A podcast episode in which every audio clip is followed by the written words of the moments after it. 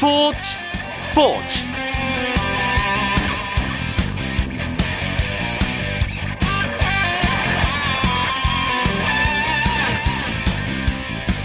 여러분 안녕하십니까? 일요일 스포츠 스포츠의 이경주입니다. 어, 메이저리그 LA 다저스의 유현진 선수가 시즌 6승째를 거뒀습니다. 유현진 선수는 피츠버그와의 경기에서 선발 등판해 6이닝 동안 10개의 안타를 받고 2실점을 또 내주었고요. 팀의 12대 2의 대승을 이끌은 바 있습니다. 이로써 유현진 선수는 어깨 부상에서 복귀한 뒤에 3경기 연속 승리를 거뒀습니다. 시즌 6승과 함께 메이저리그 통산 20승도 올렸습니다. 오늘 소식을 포함한 이 소식을 포함한 국내외 야구 소식부터 알아보겠습니다. 오센의 윤세호 기자 연결합니다. 윤 기자 안녕하십니까? 네, 안녕하세요. 아, 아침에 상쾌했습니다. 유현진 선수 오늘 시즌 6승째 거뒀습니다.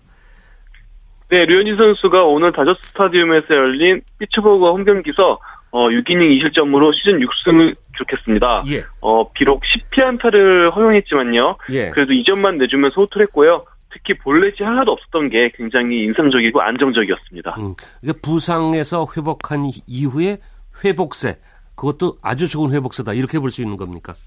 네, 그렇습니다. 부상 회복 후에 등판한 3경기에서 모두 이기면서 3연승을 질주하고 있고요.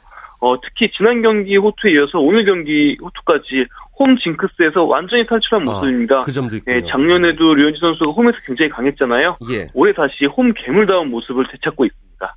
그리고 미국 프로야구 진출한 지 통산 20승 이것도 의미가 있죠. 네, 그렇습니다. 어, 미국 프로야구, 그러니까 메이저리그 통산 38경기 만에 20승을 올렸거든요. 네. 어, 이는 박찬호 선수보다 빠르고 또 팀 내 에이스 투수인 클레이튼 커쇼 선수보다도 빠른 페이스입니다. 어허. 아, 물론 류현진 어. 선수가 한국에서 7년 동안 활약을 했고 다저스에서 선발 투수로만 고정돼서 뛰었기 때문에 두 선수랑 비교하는 게 좀 차이는 있지만요. 예. 어쨌든 류현진 선수가 앞으로도 꾸준히 메이저리그에서 활약을 할 것인 만큼 어, 앞으로 얼마나 많은 승수를 쌓을지 좀 주목을 해봐야 될 것 같습니다. 오늘 유현진 선수의 투구 내용은 어떻게 보십니까? 음, 솔직히 지난 등판과는 좀 차이가 있었어요. 좀 있- 그랬어요. 예. 네, 지난 등판에서는 뭐 7회까지 퍼펙트를 할 정도로 굉장히 엄청났잖아요. 예. 하지만 오늘은 3자 범퇴가 한 번밖에 없을 정도로 어. 거의 메이닝 안타를 허용을 했거든요. 예, 예. 하지만 뭐 앞서 말씀드린 것처럼 볼넷이 없었고요. 어. 특유의 위기 관리 능력을 뽐냈습니다. 네. 무엇보다 타선이 점수를 많이 뽑아줬으니까 그 야수들의 감각을 살리도록 빨리빨리 승부를 걸면서 음. 어 음, 뭐라고 해야 될까요? 지원을 타선이 타선이 자신에게 준 예, 지원을 예. 확실하게 이용하는 그런 모습을 보여줬습니다. 이길 만큼만 던졌나요? 네 그렇습니다. 뭐 지난 경기는 90km 이상 뭐 팍팍 던지더니 오늘은 좀 구속도 좀 그랬고요. 뭐 뭐니 뭐니 해도 오늘 뭐 유현진 선수가 그렇다 치더라도 타선이 오늘 뭐 잘 때려줬죠. 네 그렇습니다. 다저스 타선이 오늘 어, 14개의 안타를 치면서 11득점을 올렸거든요. 예, 예. 올 시즌 다저스 최다 득점인데요. 어, 그만큼 류현진 선수의 어깨를 가볍게 해줬습니다. 뭐 특히 1회 시작부터 2점을 올리면서 다저스가 흐름을 가져왔고 네. 류현진 선수는 그 흐름을 잘 지켜냈습니다. 그런데 류현진 선수가 아, 맞은 안타가 피 안타가 10개. 그다음에 이제 어, 피츠버그가 아니 라- 다저스가 14개를 쳤지 않습니까? 그러니까 네. 잘 치는 타자가 있었다는 얘기인데 그렇게 따지고 보니까 라미레스가 오늘 아주 잘했어요. 네, 사실 라미레스 선수가 지난해와 다르게 올 시즌에는 어. 공수 모두에서 굉장히 부진했었는데요. 예, 예. 하지만 오늘 연타석 홈런을 치면서 어, 4타수 4안타, 5타점, 4득점으로 정말 맹활약을 해줬습니다. 예, 그랬군요. 현재 언론 평가 어떻습니까? 어, 굉장히 좋습니다. 여전히 효과적으로 네, 효과적인 투구를 할 줄 아는 선수다 이런 어. 평가가 나오고 있고요. 예. 류현진 선수에 대해서 또 위기 관리 능력이 굉장히 돋보였다. 어, 타선의 지원을 이용해가지고 야수들이 집중할 수 있도록 경기에. 그러니까 류현진 선수가 만약에 뭐 볼넷을 해주거나 난타를 맞으면 야수들이 또 기다려야 되잖아요. 그만큼. 네. 하지만 그런 거 없이 야수를 위해서 어. 빠르게 경기를 진행했다고 칭찬이 자자합니다. 어, 그래요. 그러면은 양팀 감독들은 뭐라고 그랬나요? 매팅리야 칭찬했을 거고 상대 팀은 뭐라고 그랬나요? 아, 네. 상대팀 클린트 허들 감독이 류현진 선수를 두고 어, 이 선수는 이 투수는 한 가지 방법으로는 공략할 수 없는 투수다 이러면서 어. 혀를 내두르고 있습니다. 예, 그 경기 전에 알았어요. 저. 자, 볼티모어 마이너리그 소속의 우리 윤석민 선수요. 좀 뜸했는데 오늘 선발 등판했지 않습니까? 이겼군요. 오- 네, 오늘 윤석민 선수가 미국 무대 진출에 가장 좋은 모습을 보여줬습니다. 어, 보스턴 레드삭스 산하 팀인 포터킷 레드삭스를 상대로 7이닝 1실점으로 호투하면서 시즌 2승에 성공했습니다. 이제 5월 들어서 잘 던지는 것 같아요. 의미가 있습니까? 네, 그렇습니다. 지난 등판에서도 7이닝을 소화하면서 어 그러니까 이닝 이터의 그런 모습을 보여줬거든요. 예, 예. 점점 미국 무대에 적응하고 있다는 점에서 높은 점수를 줄 수 있을 것 같습니다. 네. 구속이 아직 뭐 가장 좋았을 때만큼 올라오진 않았지만요. 음. 미국 타자들을 어떻게 상대하는지, 어떻게 처리하면 되는지를 좀 음. 알고 던지는 것 같습니다. 그러니까 제구가 잘 됐다 이런 말씀인가 봐요. 네, 그렇습니다. 오늘 무사사구 경기를 했고요. 특히 커브의 제구가 굉장히 좋았습니다. 관심사는 윤성민 선수가 빅리그에 가느냐 언제 가느냐 이건데요. 가능성 좀 높인 겁니까? 아, 근데 아직은 좀 더 두고 봐야 될 것 같습니다. 아하. 볼티모 선발진이 잘 돌아가고 있고, 예. 윤성민 선수 외에도, 어, 똑같이 윤성민 선수와 마찬가지로 선발진 진입을 노리고 있는 뭐, 베테랑 선수도 많고, 신인급 선수도 많거든요. 예. 어, 아마도 윤성민 선수가 기회를 잡으려면은, 어, 8월 이후, 뭐, 중, 시즌 이제 중반 정도 지났을 때가, 어, 되지, 돼야 되지 않을까 싶습니다. 그리고 일본 프로야구도 좀 알아볼까요? 오승환 선수 얘기부터 좀 알아보죠. 오늘 어땠습니까? 세이브 네, 추가했습니까? 네, 그렇습니다. 오수환 선수가 오늘 리오넴과 경기에서 9회 말에 마운드에 올랐고요. 올랐고요. 예. 1이닝 2탈 3진, 그러니까 퍼펙트를 하면서 어. 팀의 4대 1 리드를 지켜냈습니다. 예, 이로써 오수환 선수가 시즌 14 세이브에 성공을 했고요. 예. 음. 평균 자체점도 1.21에서 1.16으로 떨어뜨렸습니다. 지난 28일에 한 번은 실패했었죠. 졌었죠. 이 충격도 좀 극복할 수 있을까요? 네, 그렇습니다. 당시 그 오수환 선수도 좀 부진했지만 수비의 에러가 굉장히 많이 나오면서 아이고. 비자책 음. 3실점을 했었거든요. 예, 예. 하지만 뭐 오승환 선수답게 바로 다음 경기에서 일어나는 모습을 보여줬습니다. 그러면 오승환 선수가 이 구원 투수 부문에서 센트럴 리그 계속 수위는 유지하고 있는 거죠. 네, 그렇습니다. 세이브 부문 1위를 지키고 있고요. 음. 그러면서 첫 해부터 한신의 수호신으로 자리하고 있습니다. 좋습니다. 저 네, 국내 프로야구 알아보겠습니다. 어제 이제 무려 29회 29개의 안타 롯데. 이제 오늘은 어떤 어떤 경기를 했는지 두산과의 경기였죠. 어떻습니까? 네, 어제 롯데 정말 뜨거운 기세가 오늘도 그대로 이어졌습니다. 그래요. 롯데는 오늘도 18개의 안타를 치면서 어허. 14득점을 올렸고요. 그러면서 14대 5로 또 대승을 거뒀습니다. 이야, 롯데 타선 기세 뭐 엄청나네요. 네, 정말 대단하다고 할 수밖에 없는데요. 예. 특히 정훈 선수와 전준우 선수가 굉장했습니다. 두두 선수가 음. 오늘 각각 6타수 6안타, 7타수 6안타로 12안타를 합작했거든요. 네. 게다가 정훈 선수는 역대 세 번째로 13번 연속 출루를 하는 대기록도 달성을 했습니다. 두산에서 오늘 투수가 노경훈 선수였죠. 이, 이저 이겼으면 했던 투수 아닙니까? 그렇습니다. 사실 노경은 선수가 에이스 투수였잖아요. 지난 시즌까지. 예, 예. 하지만 올 시즌에는 예상과 다르게 너무 부진합니다. 아하. 언젠가는 부활할 것 같이 이렇게 보이는데 예. 오늘도 5이닝 9실점으로 무너지고 말았거든요. 예. 노경은 선수 올 시즌 평균 자책점이 무려 8.01입니다. 어허. 그러니까 노경은 선수가 나오면 두산이 8점을 내준다고 해도 되는 건데요. 예, 예. 정말 노경은 선수의 지금 부진이 믿기지 않을 정도입니다. 다음 LG 대 넥슨의 경기 알아보죠. 이 두 팀은 만나면 재밌는 경기 합니다. 오늘은 어땠습니까? 네, 오늘 역시 역전과 재역전이 이렇게 이루어지면서요. 어. 치열한 경기가 펼쳐졌는데요. 네. 넥슨이 박병호, 강정호 선수의 홈런포를 앞세우면서 음. 8대 4로 LG에 역전승을 거뒀습니다. 박병호, 강정호 선수의 이 홈런이 연속 홈런이었습니까? 네, 그렇습니다. EMR 두 선수가 어, back-to-back 홈런, 그러니까 연- 연이어서 홈런포를 터뜨리면서 음. 넥슨이 리드를 잡았고 끝까지 이 리드를 지키면서 승리까지 닿았습니다. 두 선수가 홈런 1, 2위죠, 현재? 네, 맞습니다. 박병호 선수가 21개, 강정호 선수가 14개를 기록 중이고요. 예. 어, 특히 박병호 선수가 지금 페이스를 유지하면은 홈런 55개까지도 지금 가능한 상황입니다. 야. 다음 경기 알아보겠습니다. NC 대 기아의 경기 어떻게 됐습니까? 네, 기아가 양현종 선수의 어, 탈삼진 10개를 잡는 호투를, 호투와 또 이범호 선수의 2타점 활약으로 6대5로 승리를 거뒀습니다. 예. 양현전 선수가 기아에서 그 꼭 승리를 챙겨야 되는 투수인데 한때는 쫓기기도 했었죠. 네, 그렇습니다. 어, 양현종 선수가 음, 오늘 기록이 비록 6과 3분의 1이닝 5실점이지만요. 예, 예. 그래도 끝까지 에이스답게 리드를 지키는 든든한 모습을 어. 보여줬습니다. 네. 어, 어떻게든 자신이 오랫동안 마운드에 남아서 어, 승리를 따내려는 그런 강한 진념 같은 게 보여서 굉장히 인상적이었습니다. 그렇군요. SK 대 한화의 경기도 있었죠. 오늘은 한화가 이기는 것 같던데 어떻게 진행됐습니까?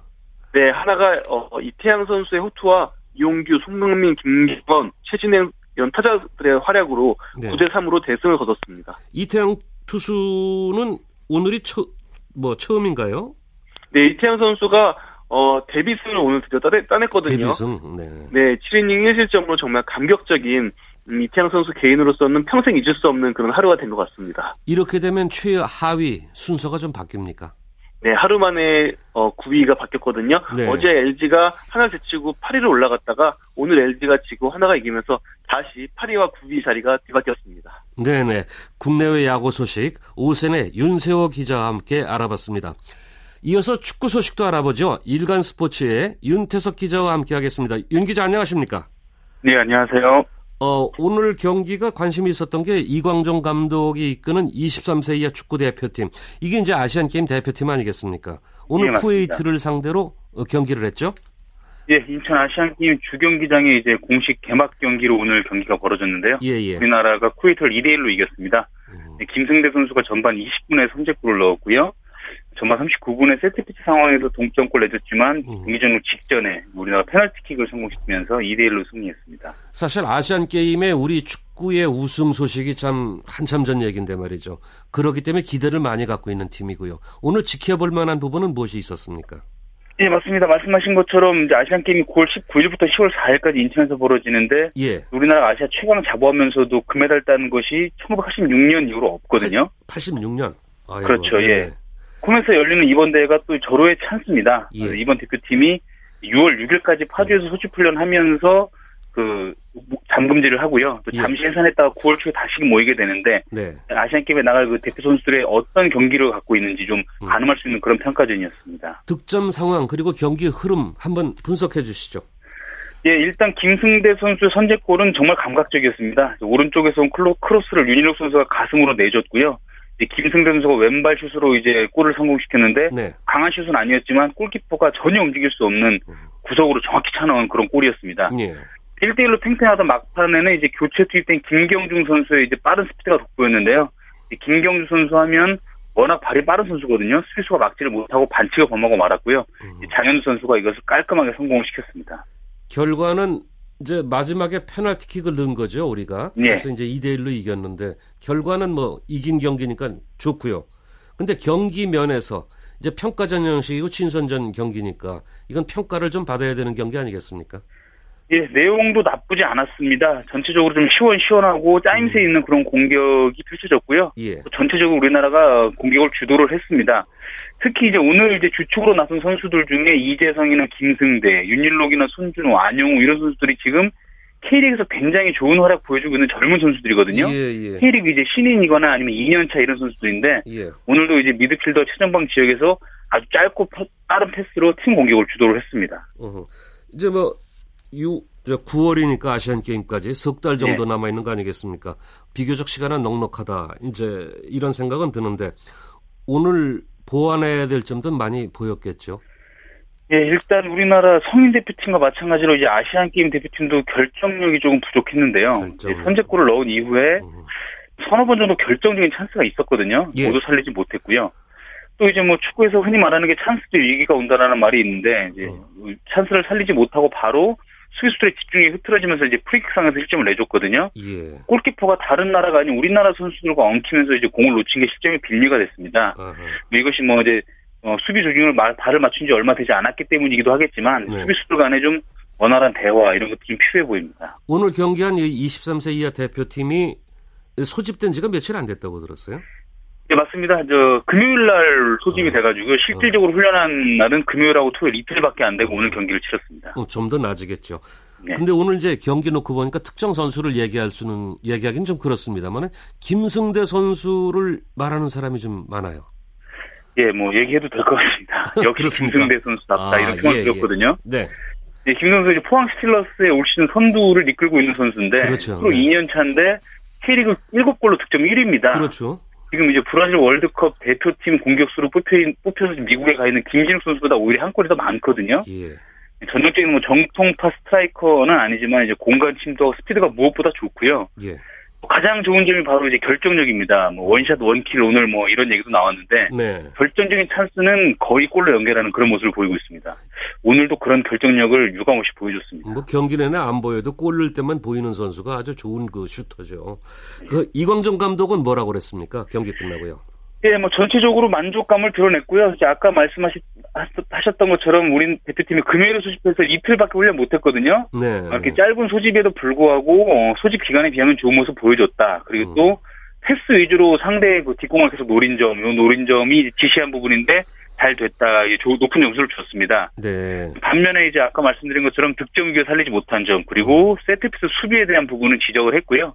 음. 앞으로 이제 6월 6일까지 대표팀이 훈련을 하거든요. 네. 요 기간 동안 집중적으로 좀 보완을 하겠다 이렇게 얘기를 했습니다. 이 아시안 게임의 축구 국가대표팀은 올림픽처럼 이제 와일드 카드가 활용이 가능하지 않습니까? 예. 이 부분에 대한 계획은 구상이 나와 있나요? 예, 이제 아시안 게임은 이제 올림픽처럼 23세 이하 선수만 출전할 수 있고 이제 3명에 한해서 이제 23세를 초과하는 선수를 뽑을 수가 있는데요. 네. 이제 이광종 감독이 오늘 잠깐 언급을 했습니다. 이제 지금 월드컵 대표팀에 뽑혀 있는 선수 중에서 뽑을 선수가 두세 명 있다 이런 얘기를 했거든요. 있긴 있군요. 예. 좀 찍어놓은 선수가 그 지금 있다. 예? 찍어놓은 선수가 있다. 예, 마음속에 좀 선수가 있는 것 같습니다. 아. 그런데 이제 이광종 감독 말이 지금이 월드컵 준비하는 기간이니까 그렇죠. 선수들이 좀 큰 대회 집중할 명단은 공개하지 않겠다 이렇게 얘기를 했습니다. 그건 맞는 말씀인 것 같고요. 예. 이제 월드컵 대표팀 소식 들어보죠. 미국 마이애미에서 이제 훈련 중인데 여기 뭐 소식 들어와 있는 거 있습니까? 예, 대표팀이 이제 무려 22시간 넘는 비행 끝에 마이애미에 도착을 했고요. 음. 우리 시간으로 오늘 새벽에 도착 후에 첫 훈련을 가졌습니다. 뭐 시차나 오랜 비행에서 이제 굉장히 선수들이 피로할 것 같은데 홍명보 감독이 강도 높게 훈련을 시키겠다 이렇게 예고를 했고요. 네. 실제로 이제 2시간에 걸쳐서 강 훈련도 이어졌다고 합니다. 어허. 이 강훈련의 피로를 푼 것은 김치찌개였는데요. 선수들이 오랜 비행 동안은 좀 입맛도 조금 떨어지고 할 텐데 오늘 예. 그 조리장이 어, 김치찌개를 저녁 메뉴를 내면서 선수들에게 아주 큰 호평을 받았다고 합니다. 어, 탁월한 선택인 것 같습니다. 예. 아무래도 우리 목표는 첫 상대 러시아하고 이제 경기가 거의 운명 결정 짓지 않습니까? 저, 예, 맞습니다. 네, 여기 어떻게 맞춰서 훈련하겠죠? 예, 러시아가 이제 우리나라 조별리그 1차전 상대고요. 이제 우리나라도 거기에 맞춰서 훈련을 해야 됩니다. 네. 공명 감독이 이제 그 일단 러시아와의 경기는 수비하지 않는 것이 실점하지 않는 것이 중요하거든요. 그렇죠. 수비 조직력 강화에 일단 마이애미 훈련은 집중하겠다 이렇게 얘기를 했고요. 예, 또 마이애미에서는 두세 차례 정도 강도 높은 체력 훈련도 예정이 되어 있습니다. 예. 강한 훈련하고 약한 훈련 병행을 하면서 선수들의 컨디션을 러시아와 첫 경기에 이제 맞춰서 최고치로 끌어올려야 어. 됩니다. 네. 또 지금 이제 대표팀의 전력 분석 이제 안톤 두샤트니에 코치가 있거든요. 이 안, 이 두 샤트니에 코치는 지금 미국에 없고요. 예. 우리나라 환조에 속한 이제 러시아나 알제리, 벨기에 그 평가전을 보기 위해 직접 지금 이동 중입니다. 이제 네, 네, 네. 쉽게 말해 잔행 중인데요. 예. 예, 두 샤트니에 코치가 그 분석 자료를 갖고 오면 어. 그것을 토대로 본격적으로 이제 맞춤 훈련이 이루어질 것 같습니다. 예, 우리의 그 상대 팀인 러시아하고 이제 알제리가 평가전 했지 않습니까? 요거 예. 저 하나씩 좀 간단히라도 좀 짚어보고 넘어가야겠어요. 러시아 1대1 노르웨이하고 비겼지 않습니까? 어떻게 보셨습니까? 예, 러시아 같은 경우는 수비가 굉장히 탄탄한 팀인데 그 오- 이번에는 조금 노르웨이 경기에서는 수비가 좀 부약한 모습을 보였습니다. 네. 그러면서 10경기에서 5골만 내주면서 1위를 차지할 정도로 좀 수비가 단단한 팀인데 노르웨이 경기에서는 뒷공간을 계속 내줬습니다. 아, 실점을 내준 장면도 그렇고 또 전반에서 똑같은 장면에서 위험한 그 실점 장면이 있었거든요. 예. 후반 중반 이후에 러시아가 굉장히 체력이 떨어지는 모습을 보였는데 예. 이 부분도 우리가 좀 집중적으로 공략을 좀 해야 될 것 같습니다. 알제리하고 아르메니아하고 했는데요. 요것도 좀 정리해 주시죠. 예, 알제리가 3대 1로 이겼는데요. 네. 알제리 같은 경우에는 이제 주력 선수 몇 명이 빠진 1.59 멤버였는데 공격력은 좀 화끈한 공격력을 선보였습니다. 예, 예. 하지만 역시 알제리도 조금 수비에서 문제를 드러냈는데요. 예. 특히 이제 실점 장면을 보면 수비수들이 어설프게 백패스를 하다가 제대로 처리하지 못하고 내줬거든요. 예, 예. 알제리 수비수들이 체격은 좋지만 집중력이 종종 떨어지는 부분이 있으니까 우리나라의 경우에는 손흥민 선수나 이청용 선수가 침투를 하면 반드시 좋은 결과를 낼 수 있을 거다 이렇게 생각이 듭니다. 음, 전뭐 희망이지만 이거 우스갯소리로 좀 들어주십시오. 그 두 팀이 단점을 좀 더 계속해서 발전시켜서 단점을 강화하면 좋겠습니다만은 웃자고 하는 소리였습니다. 자, 수고하셨습니다. 예, 고맙습니다. 네, 지금까지 일간 스포츠의 윤태석 기자와 함께했습니다. 전문가의 분석 맛깔나는 해설. 땀과 또 열정으로 KBS 원에 출석. 탄탄한 구성 편파 따윈 없어. 매니아들 줄서 경청하는 게 당연한 순서. 스포츠 스포츠 스포츠 스포츠. 넘버원 스포츠 라디오 KBS 원 네, 스포츠의 진기록과 명기록을 찾아보는 스포츠 기록실 시간입니다. 스포츠 평론가 신명철 씨와 함께합니다. 신명철 씨 안녕하십니까? 네, 안녕하십니까? 이, 시, 이 시간에 이제 인천 아시아 경기와 관련해서 아시안 게임에 얽힌 이야기들을 쭉 알아보고 있는데 오늘은 네. 1994년 히로시마 아시안 게임입니다. 이 대회가 이제 그 개최하는 나라의 수도가 아닌 다른 지역에서 열린 건 처음이었죠.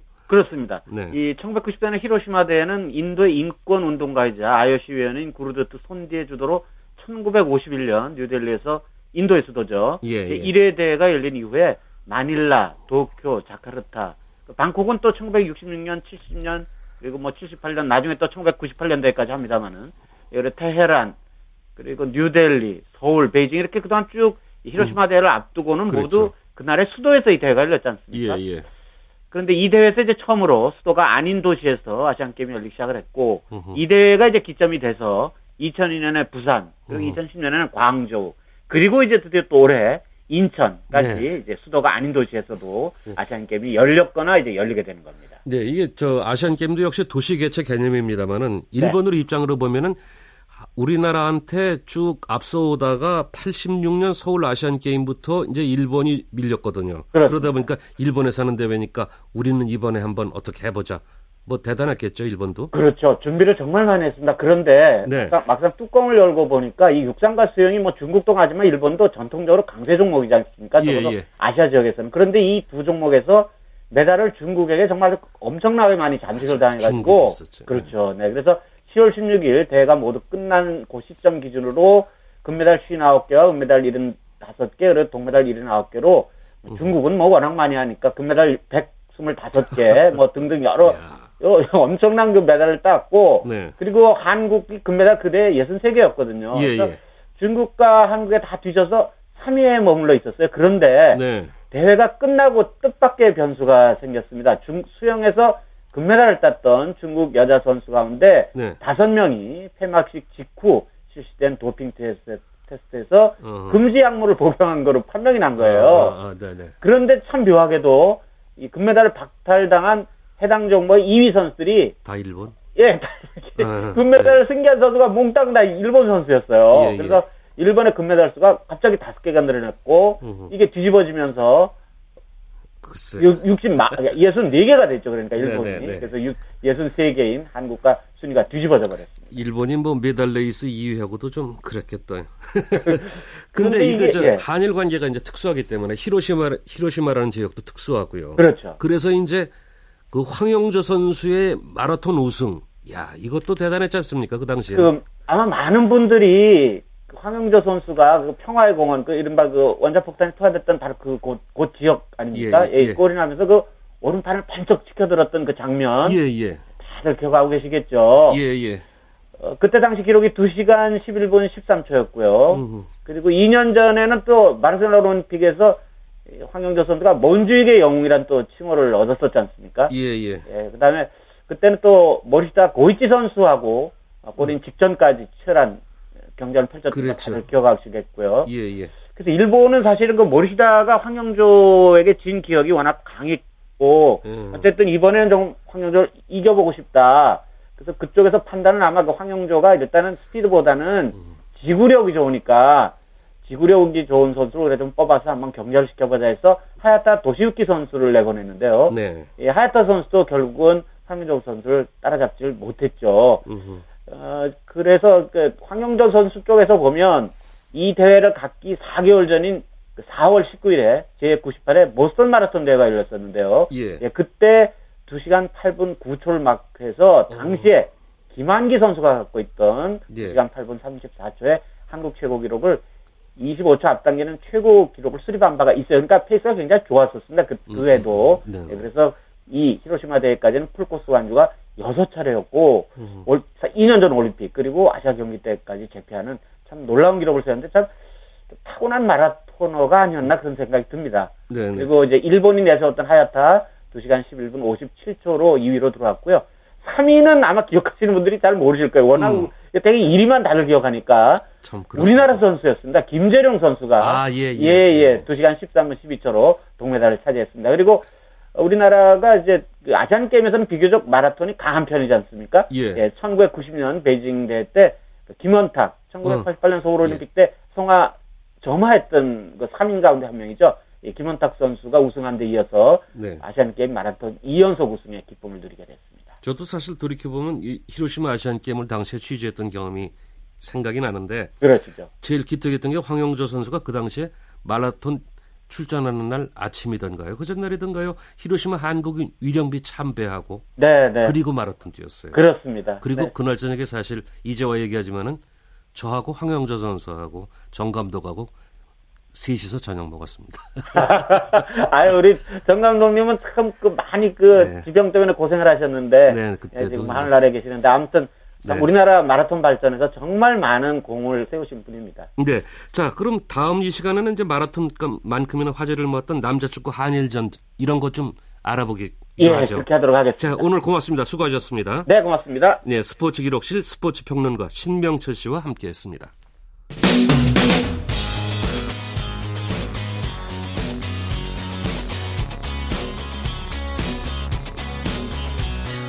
따뜻한 비판이 있습니다. 냉철한 분석이 있습니다. 스포츠 스포츠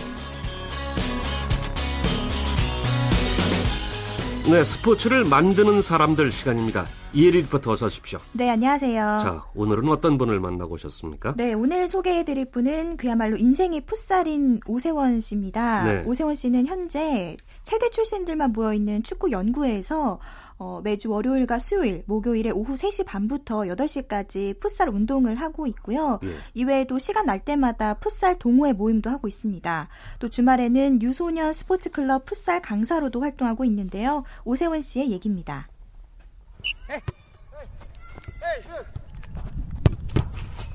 처음에 어렸을 때 초등학교 때 축구부 선수였는데 이제 축구부에서 축구 운동하면서 이제 친구들을 통해서 풋살을 알게 되고 풋살장에 가서 이제 축구는 인원이 많아야 할 수 있잖아요. 근데 풋살은 소수 인원끼리도 할 수 있고 더 좁은 공간에서 더 빠르게 계속 진행되는 거라 더 재밌어가지고 이제 친구들이랑 많이 하게 되면서 풋살을 접하게 됐고 제가 일하는 스포츠클럽 원장님께서 강남 풋살연합회 사무국장이셔가지고 또 이제 더 가깝게 접하게 됐죠. 음, 축구하다 보니까 자연스럽게 풋살하고 가까워졌고 네. 지금은 이제 풋, 풋살이 인생이군요. 네, 그렇습니다. 오세훈 씨가 말하는 이 풋살의 매력은요, 바로 빠른 스피드와 민첩성이라고 했는데요. 예. 축구의 경우 수비와 미드필더, 또 공격 이렇게 나누어져서 넓은 공간에서 롱패스도 하, 하기도 하는데 이 풋살은 개인 기술이 필요하고요. 또 포지션이 빠르게 전환되기 때문에 여러 기술을 익힐 수 있어서 활동량이 많은 스포츠 중 하나라고 합니다. 음, 뭐 앞서 저 얘기가 지금 풋살을 가르치는 강사이기도 하네요. 네, 그 오세원 씨는 매주 금요일과 토요일, 일요일에 초등학교 학생들과 중학생들을 대상으로 풋살을 가르치고 있는데요. 2년 정도 됐다고 합니다. 네. 제가 수업 현장에 가봤는데요. 양쪽에 골대를 세워두고 학생들을 양 팀으로 나눠서 경기를 진행하고 있었는데요. 아직 학생들의 실력이 서툴다 보니까 오세원 씨가 열정적으로 학생들에게 자세라든지 위치 등 이런 규칙을 알려주고 있었습니다. 학생들도 더운 날씨였지만 공을 차면서 즐 거워했는데요. 수업을 듣는 학생들과 코치를 통해서 오세원 씨가 어떤 분인지 들어보시죠. 저희 선생님은 풋살 잘 가르쳐 주시고 가끔씩은 훈련 많이 해가지고 약간 힘들기도 하는데 잘 가르쳐 주세요. 선생님이 공격, 수비, 미드필더 이렇게 다 나눠주시고 게임도 시켜주시니까 재밌는 것 같아요.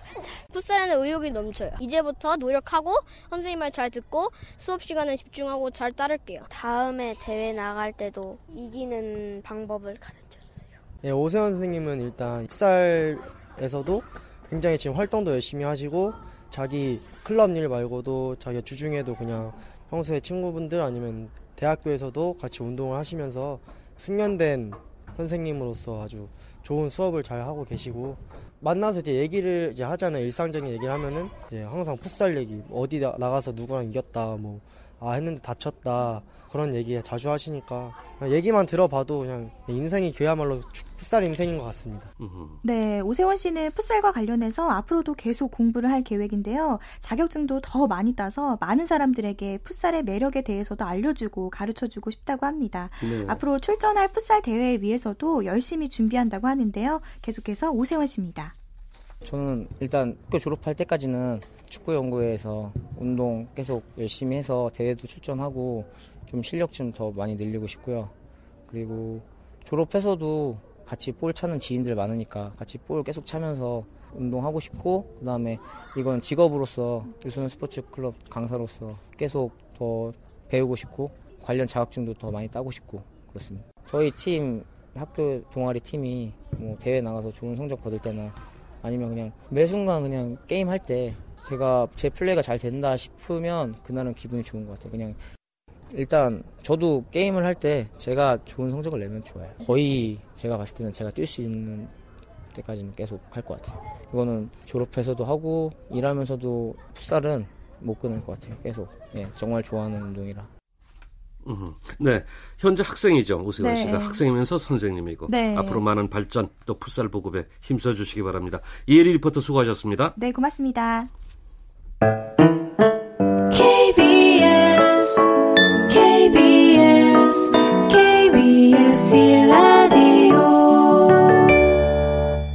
네, 한 주간 이슈가 됐던 스포츠계 소식을 취재 기자를 통해서 정리해보는 주간 취재 수첩 시간입니다. 경향신문의 김세훈 기자 연결합니다. 김세훈 기자 안녕하십니까? 네, 안녕하세요. 앞서 이제 인천 아시안게임 주경기장 공식 개장 경기 축구 소식 전해드렸는데요. 네. 아시안게임 경기장 준비 상황이 어느 정도인지도 궁금해집니다. 오늘 이야기 먼저 좀 정해 주시죠. 네. 어, 지금 경기장 규모, 일단 오늘 경기장은 그 6만 2천여 석입니다. 크군요. 원래는 예, 7만 석 정도로 준비를 했다가 설계를 변경해 좀 줄었고요. 예. 최대 가능 인원은 약 8만 명. 오늘은 5만 1000명 정도가 모인 경기장입니다. 2009년도 1월에 신축 공사를 결정을 했고요. 5년 만에 지금 첫 선을 보이게 됐고 착공은 2011년 6월에 했거든요. 3년 반 만에 아, 세워진 거죠. 공사비가 들어간 것이 한 5천억 원 정도가 들어간 거죠, 이게? 네. 예. 그렇다면 이제 이게 인천 지방 예산 가지고는 좀 어려웠을 거고 국비도 많이 들어갔죠. 그렇습니다. 4,900억 원 정도가 들어갔고요. 그중에 30%약 1,300억 원이 국고가 지원이 됐습니다. 원래 당초는 음, 인천시 측에서 우리가 민자 사업으로 짓겠다, 민간 자본을 유치하겠다라고 얘기했는데, 음, 그랬었죠. 예, 그게 지금 뭐 어, 시장도 바뀌고 하면서 또 민간 자본 투자 비율이 20%를 조금 넘었거든요. 그러니까 이대로는 안 되겠다. 음흠. 그래서 결국 중앙 정부에다 손을 벌린 꼴이죠. 그래서 네. 2010년도 9월에 주경 기장을 다시 정부의 국비하고 시위 예산을 합해서 짓겠다고 발표를 했고요. 그래서 지어진 겁니다. 이 경기장 주위가 신도시죠, 거의? 네, 그렇습니다. 그러니까 아파트는 쭉 둘러서 있어서 이제 얼른 보면은 현대화된 도시 모습인데 네. 대중교통이 불편하다. 거기 어떻게 가야 되느냐. 이게 좀 얘기 나오는 것 같아요. 그렇습니다. 그 이번 주경기장이 인천 도심에 좀 떨어져 있습니다. 뭐 계양, 부평, 서구 등 인천 서부권에 큰 규모의 체육시설이 없어서 지어졌고요. 그 주변에 말씀하신 대로 아파트가 많습니다. 예. 일단 사람이 모이는 곳에 사람이 사는 곳에 경기장이 지어진 건 상당히 좋은데 예. 대중교통은 좀 많이 불편합니다. 지금까지 음. 버스 시내버스 노선이 두 개밖에 없고요. 지하철이나 전철역하고 거리가 멉니다. 3km 떨어져 있어요. 그래서 지금은 일단 오늘도 셔틀버스를 운행을 했는데 어, 월드컵 때 전철역 에서 주차장까지 경기장 근처까지 오가는 셔틀버스를 400대 정도를 운영을 한다고 하는데 네. 어, 그때도 상당히 혼란이 있겠지만요. 앞으로도 많은 사람들이 이동하는 건 상당히 어려운 그런 위치에 있는 거죠. 이것도 뭐 도상 훈련만 할 게 아니라 실제로 운영해서 좀 연습 좀 더 해볼 필요도 있겠어요. 겁니다. 네, 그렇습니다. 이게 경기장 지을 때는 네. 이 경기 대회가 끝나고 네. 이거를 어떻게 활용할 것인가. 요즘에 이제 만드는 경기장들은 다 이거 염두에 두지 않습니까? 그렇습니다. 인천 경기장, 주경기장 특히 어떻습니까? 일단은 지금 6만 2천석 규모인데 그 중에 가설 관람석 그러니까 지었다가 다시 뺄 수 있는 관람석이 절반이 3만 석입니다. 어. 이번에 아시안 게임이 끝나면 그걸 철거를 하고 영화관이나 할인점, 뭐 아울렛, 연회장, 스포센터 이런 거를 유치하겠다. 네. 이렇게 지금 얘기를 하고 있는 거죠. 근데 일단 좀 냉정하게 보면은 그만큼 경기장을 크게 줬다는 거죠. 그러네요. 예, 그리고 그거를 제거하는데도 추가 비용이 들어갑니다. 어허. 그리고 경기장 자체를 좀 스포츠 위주로 뭔가 운영을 해 수익을 내기보다는 결국 쇼핑센터나 뭐 쇼핑몰이나 이런 거 해서 임대 수익을 하겠다는 게 좀 전부고 음. 말씀하신 데 말씀 앞서 말씀드린 것처럼 대중교통을 이용한 접근성이 떨어지거든요. 그러니까 과연 거기다 뭐 이것저것 지원한다고 한들 과연 사람들이 거기서 모이겠냐? 거기도 조금 그 회의가 될 수밖에 없죠. 음, 좀 걱정은 되는데 그렇다면은 뭐 쉽게 말씀드리면은 대회 네. 끝난 뒤에 경기장 운영하는데 또 돈 들어가는 거 아니냐 이 걱정하는 거 아니겠습니까? 그렇습니다. 지금 신축 경기장 16곳, 기존에 10곳에서 연간 사후 관리비가 약 400억 원 정도 들어간다는 걸로 나오고 있어요. 예. 이 중에 60에서 65%는 운영을 잘 운영을 해서 수입으로 충당을 하겠다. 나머지 35에서 40%는 세금을 투입하겠다. 그러면 음. 매년 최소한 150억 원 이상의 세금이 들어갑니다. 근데 이것도 사업이 잘 됐을 때 150억 원이고 사업이 안 되게 되면은 그 이상 국민들의 혈세가 들어갈 수밖에 없는 거죠. 네. 경기장 뭐 관리해서 이제 하는 뭐 권리하고 하는데 연간 사후 관리비로 약 100억 원 정도가 들어간다라는 게 지금까지 나온 얘기죠. 어쨌든 대회는 잘 치러지고 또 아시아에 모범되는 대회로 또 우리가 치러야 네. 되는 과제는 안고 있습니다만은 네. 인천시도 유치해놓고서 네. 경기장 건설이다, 뭐 도시 기반 시설 확충이다, 뭐 이러면서 네. 꽤 오랜 기간 동안 아주 큰 고생을 하고 해왔고 현재도 하고 있는 이런 셈이군요. 그렇죠. 네, 지금 인천시가 아시다시피 재정 자립도가 상당히 떨어지고 빚이 많은 지자체 중에 하나죠. 예. 14개 경기장의 건립 비용이 약 1조 5천억 원 정도가 들어갑니다. 이 중에 30%를 국비전을 받는다고 해도 나머지 1조 원 정도가 사실 지방채를 발행해서 건립비로 충당을 하던가 이런 식으로 좀 해결이 돼야 돼요. 예, 예. 그래서 지금 인천시 시의회 의원 한 명의 그 발표에 따르면 인천시가 이 비용을 다 갚으려고 하면 음. 15년 동안 매년 천억 원을 갚아야 된다. 이런 이제 계산이 나오고 있어요. 예, 예. 인천시가 아시다시피 말씀드린 대로 재정적으로 상당히 어려운 거 다 알고 있는데 네. 거기다 대회를 치르고 너무 과도하게 투자를 하면 상황이 더 어려워진 거죠. 그 전에 제가 그 가본 경기장 중에 프랑스 월드컵 있던 스타드 프랑스를 갔던 기억이 나는데요. 네. 경기장의 1단이 이제 밑으로 쭉 빼면 육상 트랙이 나오고 네. 또 1단을 쭉 빼면은 축구장처럼 바로 붙어 있는 관중석이 나오고 그런 걸 봤어요. 네. 경기장은 이런 다기능 다목적 애초부터 염두에 놓고 지어야 되는 거 아닙니까? 근데 그거보다 사실 더 중요한 거는 근본적인 거는 예. 경기장 설계를 전문으로 하는 사람들이 국내에 없다는 겁니다. 아 그렇습니까? 예, 그러니까 일반 건축물을 하는 사람들이 경기장을 짓는 거예요. 예. 이 경기장을 어떻게 만 들어야 될지, 사후에 어떻게 활용해야 될지, 어떻게 운영해야 될지란 생각 없이 그냥 싼 곳에다 땅을 사서 거기다 경기장 폼나게, 외관 폼나게 짓고 마는 거죠. 음. 그러니까 냉정하게 보면 우리나라 경기장이 지금 사실 조형물로 전락해 있는 거지 이게 실제적으로 활용도가 높은 건축물이 되지 않고 있고 음. 그 조형물에다 우리가 매년 수십억 수백억 원씩 투자를 하고 있는 겁니다. 그러니까 기본적으로 경기장 설계 전문가가 나와야 되고 그 전문 그 전문가들이 비전과 전략을 세워서 경기장을 지어야 되는데 아무것도 안 되니까 우리나라 경기장이 매번 애물단지가 돼버리는 거죠. 저 김세훈 기자 말씀을 듣고 보니까 우리나라의 대규모 경기장 곰곰이 따져 보니까 사실 그래왔구나 하는 이런 네. 반성도 되고요. 그렇습니다. 앞으로 꼭 그래야겠습니다. 네네. 네, 오늘 말씀 잘 들었습니다. 네. 수고하셨습니다. 네, 지금까지 경향신문 김세훈 기자의 주간 취재 수첩이었습니다. 네, 오늘 준비한 소식은 여기까지입니다. 내일 뵙죠. 이경주였습니다.